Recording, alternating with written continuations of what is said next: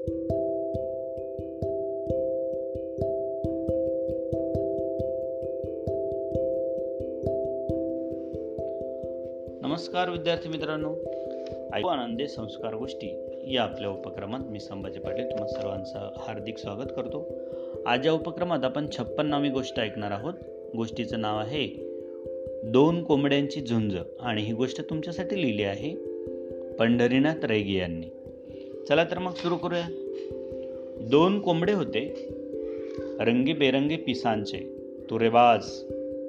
एकाहून एक डौलदार दिसणारे सुंदर ने आईटबाज दिसायचे. तसेच ते दांडगेही होते तरणेबाण तसेच रगेल. आपापल्या परीने ते ताकदवान होते हिंमतवानही होते. दोघा जणांत कोण सरस हे सांगणं कठीण होतं?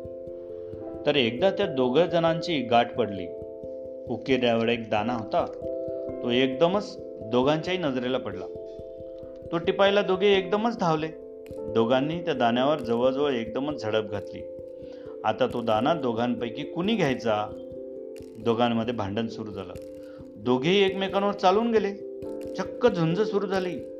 उड्या मारीत ते एकमेकांवर तुटून पडू लागले. आठीतटीनं लढू लागले. चोचीनं एकमेकांना बोच करू लागले. दोघांची बारीक सारीक पिसं झडून पडू लागली. बराच वेळ अशी कडाक्याची झुंज चालू होती. तरी पण त्यांच्यातलं कुणीही माघार घेईना. दोघेही नेटानं लढत राहिले. अखेर त्या दोघातला एक कोंबडा हैराण झाला. त्याचा नाईलाज झाला. त्यानं माघार घेतली पळ काढला. तो कुठेतरी गेला आणि तोंड लपून बसला. काही झालं तरी अटीतटीची झुंज झालेली. त्यामुळे जिंकणारा कोंबडाही थोडाफार हैराण झालाच होता. पण शेवटी तो जिंकला होता. दुसऱ्या कोंबड्यावर त्यानं मात केली होती. त्यामुळे जिंकलेल्या त्या कोंबड्याला ऐट चढली. तो दिमाखानं फुरफुरला. त्यानं आपले पंख फाकवले आणि जवळच्या कुंपणावर टुनकन उडी घेतली. तो कुंपणावर ताट उभा राहिला. मिजाशी त्यानं आपले पंख फडफडवले आणि घमेंड मिरवण्यासाठी तो जोरात तारवला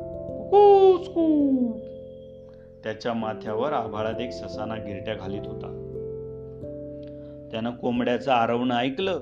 आवाजाच्या दिशेनं पाहिलं.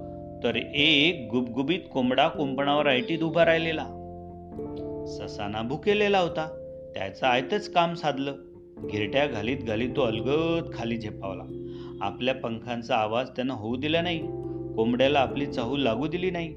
अचानक झेप घेतली आणि कोंबड्यावर झडप घातली.